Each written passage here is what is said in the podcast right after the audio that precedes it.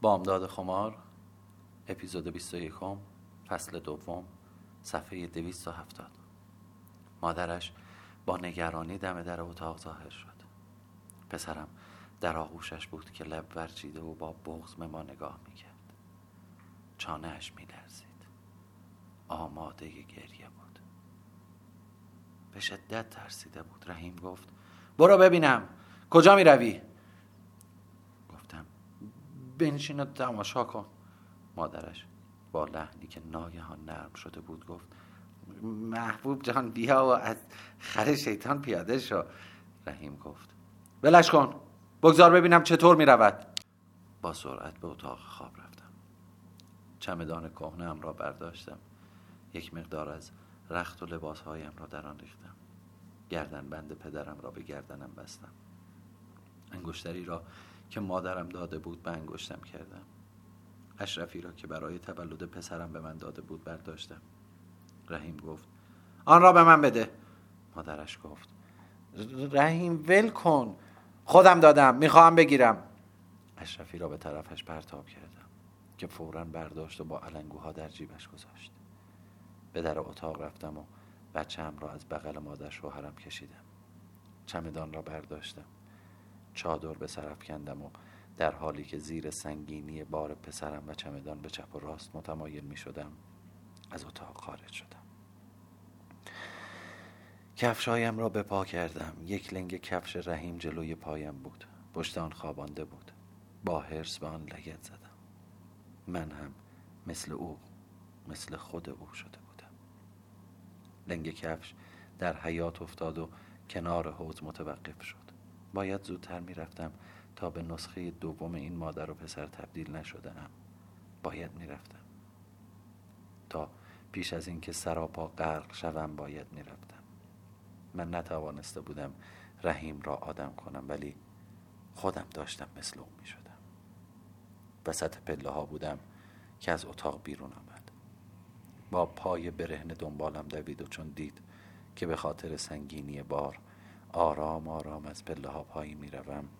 از وسط پلکان به میان حیات جست و دوید جلوی پله دالانی که به در کوچه منتهی می شد. نشست و راهم را بست. دستها را به سینه زده بود.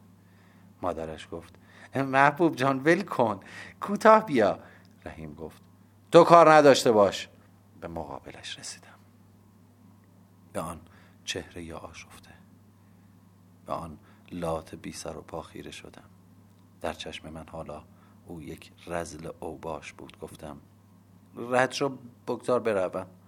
جوابی نداد. همچنان که نیش خود را وقیحانه باز کرده بود به من خیره شد.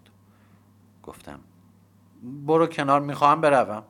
می‌خوای بروی به همین سادگی؟ خانه مرا بار کرده یا می‌خواهی بروی؟ نگاهی به چمدان کردم آن را محکم به زمین کوبیدم. حالا رد شو می‌خواهم بروم. خب این از نصفش.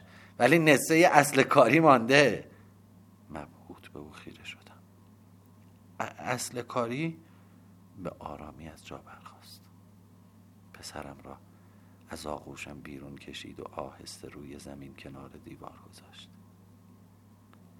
از جلوی پله و دالان کنار رفت و با دست به در اشاره کرد.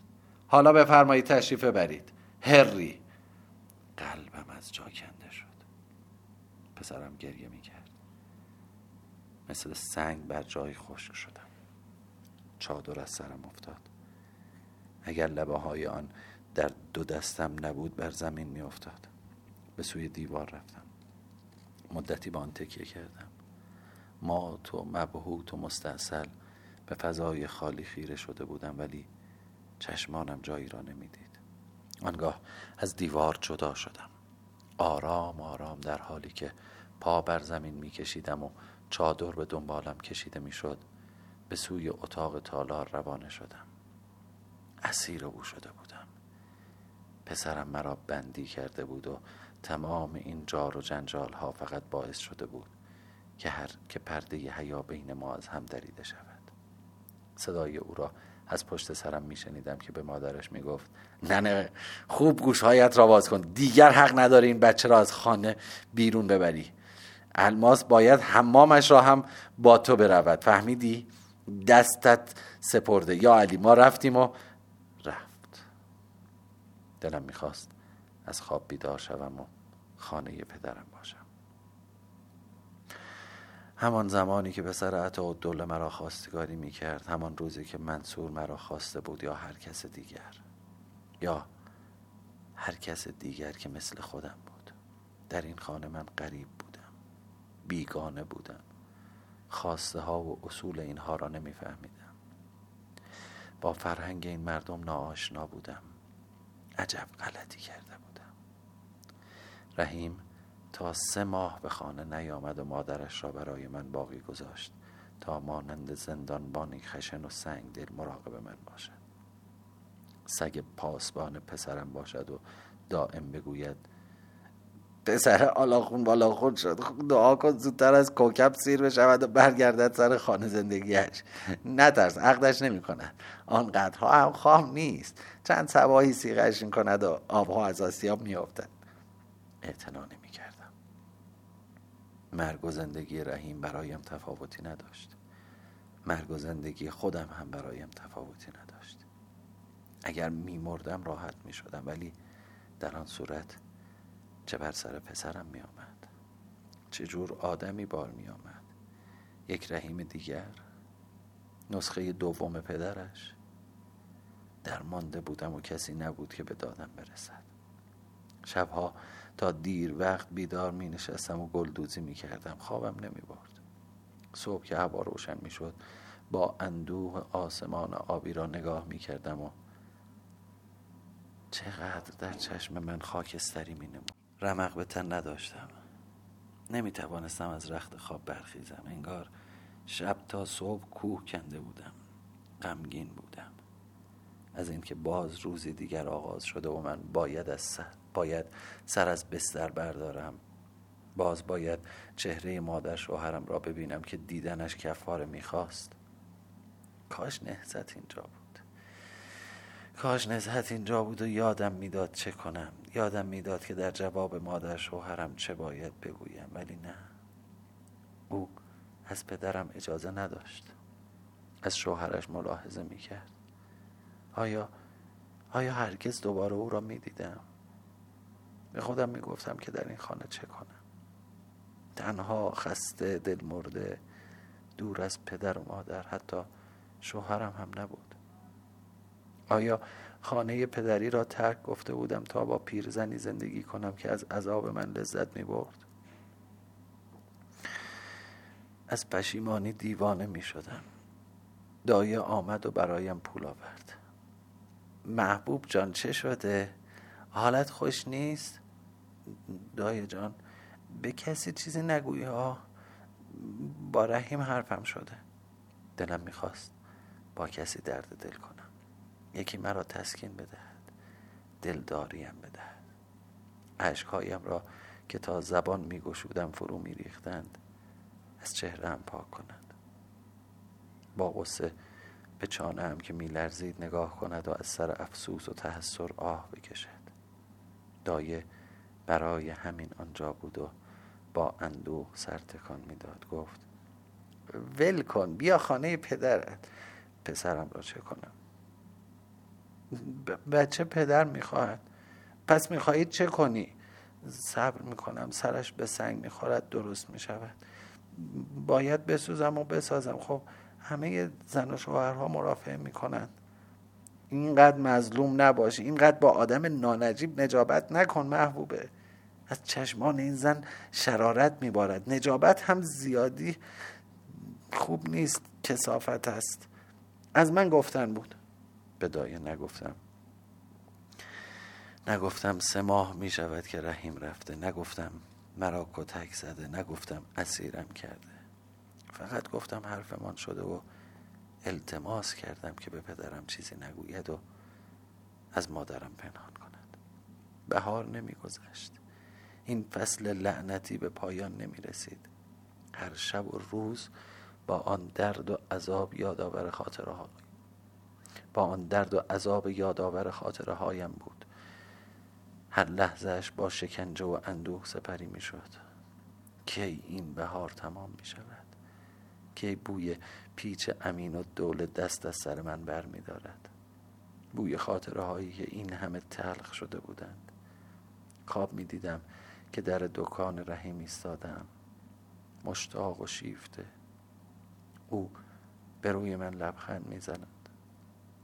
مهربان و عاشقانه. باران گرمی بر صورتم میبارد. دکان که سقف داشت. نه باران که نبود گریه می‌کردم. اشکهای من بودند که این همه داغ بودند. فقط اشک من می‌توانست این همه سوزنده باشد. اول تابستان شد. شب بود.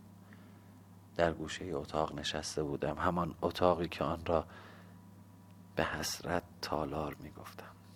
چراغ گردسوز را روشن کرده بودم. پایش را بالا کشیده بودم تا بهتر ببینم.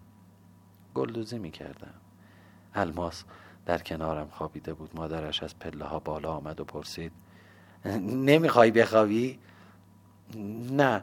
شما می‌خواهید بچه را ببرید یا می‌گذارید امشب پیش من بمانه اسم بچه هم را بر زبان نمی آوردم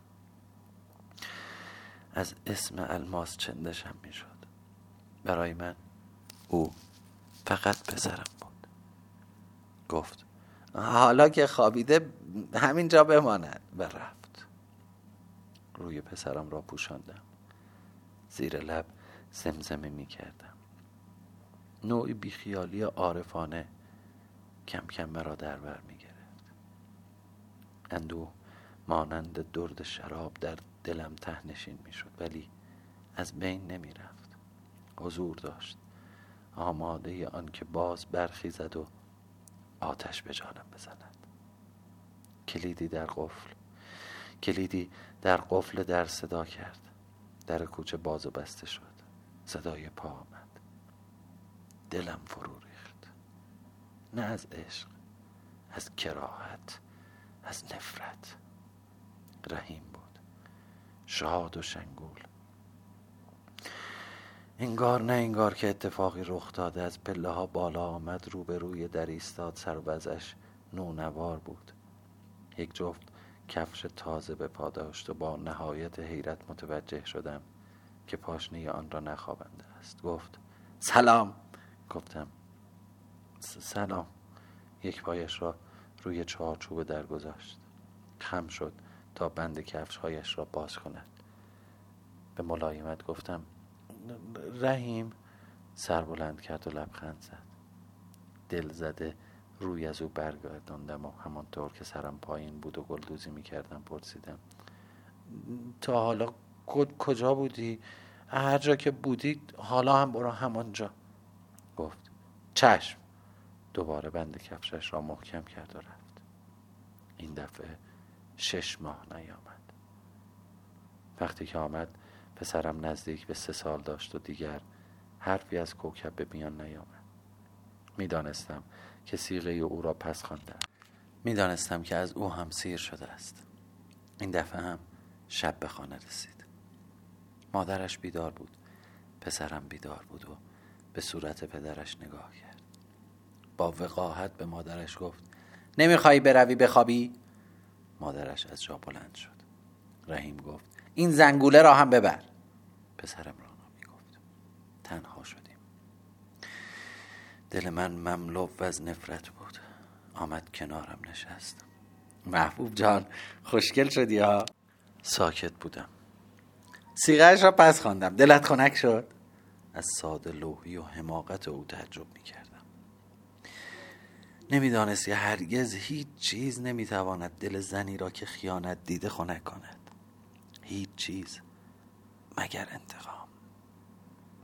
مگر آنکه از عهدهاش بر بیاید و بتواند سر آن مرد را به سنگ بکوبد.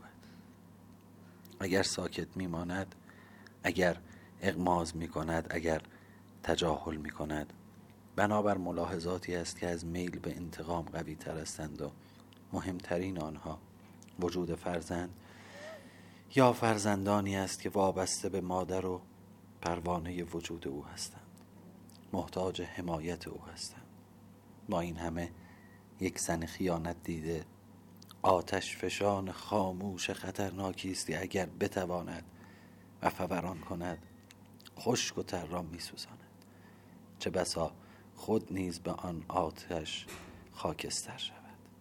آتشی که از دل برا برمی آید و سرابهای وجود را در کام خود می کشد به من نزدیک شد و زیر گوشم گفت دل می رود دستم صاحب دلان خدا را می از اشم ازاز از اینکه او در آغوش یک زن کثیف بوده از اینکه مرا این همه ساده تصور کرده بود که می‌خواست بار دیگر از تلسمی استفاده کند که با آن مرا فریفته بود.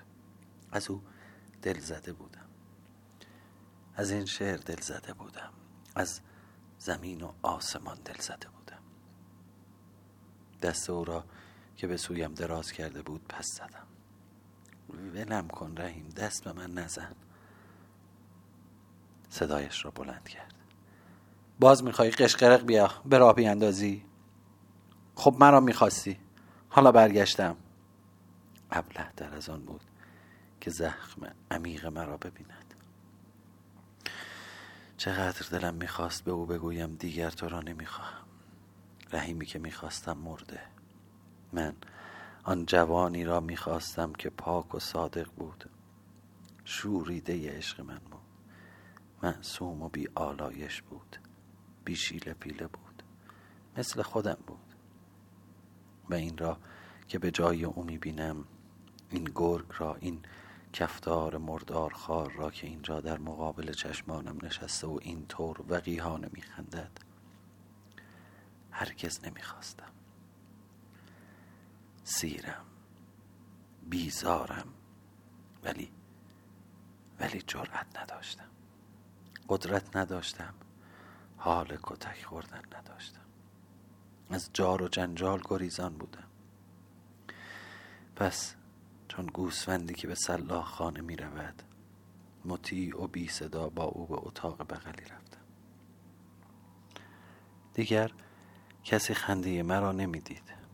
بزرگترین شادی من اگر شادی در کار بود با لبخندی تلخ به نمایش در می آمد پسرم دائم در کوچه ولو بود و با دو سه بچه مثل خودش در خاک و خل می لولید من حریف او و مادر بزرگش نمی شدم قافیه را سخت باخته بودم. از افتخارات مادر بزرگش یکی همین بود که نوهش هم بازی پسر آقا سید صادق سقط فروش بود که خانه نسبتا بزرگی در کوچه کنار خانه ما داشتند. از صبح کلفتشان را میفرستادند در خانه ما. الماس را بگویید بیاید با آقا مرتضای ما بازی کند می‌گفتم. نه نباید برود. مگر بچه من بچه دایه است؟ مگر لله است که برود سر مرتضا را گرم کند؟ نگذارید برود. پشت چشم نازک می‌کرد. وا چه اداها افاده ها طبق طبق سگا به دورش بق و بق. آقاش گفته برود. خود رحیم اجازه داد. یارو سقط فروش بازار است. همچین آدمی کمی هم نیست رولنگش خیلی آب بر دارد مگر خود ما کی هستیم؟ چرا نرود؟ تا سر من هم کمی فارغ شود به کارم برسم. خانم خودم نگهش میدارم. اگر بچه نگهدار بودی دلم نمیسوخت. و پسرم شادی کنان می‌رفت و دردناکتر از آن ذوق زده با جیب پر از قند و نبات برمیگشت. مادر شوهرم از او می‌پرسید ببینم چی دادهند لج می‌کردم می‌رفتم مقدار زیادی نبات و قند میخریدم تنقلات و مرباجاتی را که دایی از منزل پدرم آورده بود می آوردم و در ظرف می چیدم و میان اتاق می گذاشتم. بعد از نهار یا دم غروب می خوردند ولی انگار هیچ کدام سیر نمی شدند. انگار هرگز از این همه تنقلات به اندازه آن یک مشت قند و نبات لذت نمی بردند. من از آینده پسر خودم بیمناک بودم. دایه آمد. دایه جان تازه چه خبر؟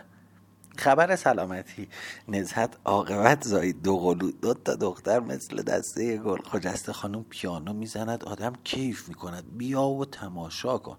منوچهر آنقدر شیرین شده که نگو. هزار ماشاءالله. آقا جانت می‌گویند پایت رو روی زمین نگذار. بگذار روی چشم من. بچه به این کوچکی انگار چهل سال از عمرش می‌رود. چقدر با ادب چقدر با کمال. دلم. دلم برای همهشان تنگ شده بود. انگار برای دیدنشان دلم ضعف می‌رفت. برای نزهت و بچه هایش برای پیانو زدن خجسته برای منوچه که هنوز منظره دست و پا زدن و خنده های شادش در باغ اموجان جلوی چشمم بود. دیگر صدای جان. دیگر اینکه پسر خالت حمید خان تریاکی شده. شب و روز پای بسات منقل. هرچه گیرش میآید می‌کند توی حقه وافور رو دود می‌کند به هوا. خود را کمی, تر، کمی جلوتر کشید. راستی برایت نگفتم. چی, چی را نگفتی؟ که منصور آقا زن گرفت زن که خیلی وقت هست گرفته. پسر پسردار شدنش را هم برایم گفتی. با حوصلگی سرش را برقب بود نه بابا آن زنش را نمی‌گویم. یک زن دیگر گرفته. سر دختر گیتیارا هوا آورده. اسمش اشرف و سادات است. پدرش آدم محترمی بوده ادارجاتی بوده ولی ولی خب مرحوم شده. دهانم از حیرت باز ماند. راست می‌گویی دایی جان؟ اوه دو سه ماهی می‌شود. یادم رفته بود برایت بگویم. با حیرت گفتم از منصور بعید است. حالا زنش چه کار می‌کنه؟ بیچاره منصور خودش که نخواسته. نیمتاج خانم به زور وادارش کرده. به منصور آقا گفته الا و بلا باید زن بگیری. هرچه منصور گفته والا به پیر به پیغمبر من زن نمی‌خوام گفته نه نمی‌شود. باید زن بگیری. من دلم می‌خواد تمام وقتم را به نماز و روزه بگذارانم و عبادت کنم. نمی‌توانم برای شما زن درست حسابی باشم. بیچاره نه که آبل رو است. اینطور گفته تا خودش هم زیاد سبک نشده باشد آخر سر هم خودش دستاسین بالا زده و اشرف خانم را پیدا کرده و برای منصور آقا گرفته. یک دختر قد کوتاه سفید توپل مبل نیمتاج خانم شد خانم بزرگ و اشرف هم شد خانم کوچیک. آن اوایل هیچ کس اشرف را به حساب نمی آورد خانم بالا و خانم پایین نیمتاش خانم بود. ولی از بخت بعد او زد و دختر حامله شد. بین خود روانت ها دختره از آن ناتوها عذاب در آمده. می‌گویند آبش با خانم بزرگ توی جوب نمی رود گفته چرا نیمتاش باید همه کاره و کیابیا باشد؟ من به این خوشگلی و آن وقت اون سوگلی باشد خلاصه روزگار را برای آقا منصور بیچاره سیاه کرده هرچی می‌گوید که من که از اول با تو شرطهایم را کرده بودم. می‌گوید من این حرفها سرم نمی شود من یکی نیمتاج هم یکی. زندگی را به کام شوهرش در کرد. حالا هم که نزدیک به سه ماهش است منصور خام مرتب به نیمتاج خانم می‌گوید تقصیر توست که این بلا را به روزگار من آوردی. خب, خب نیمتاج چه می‌گوید؟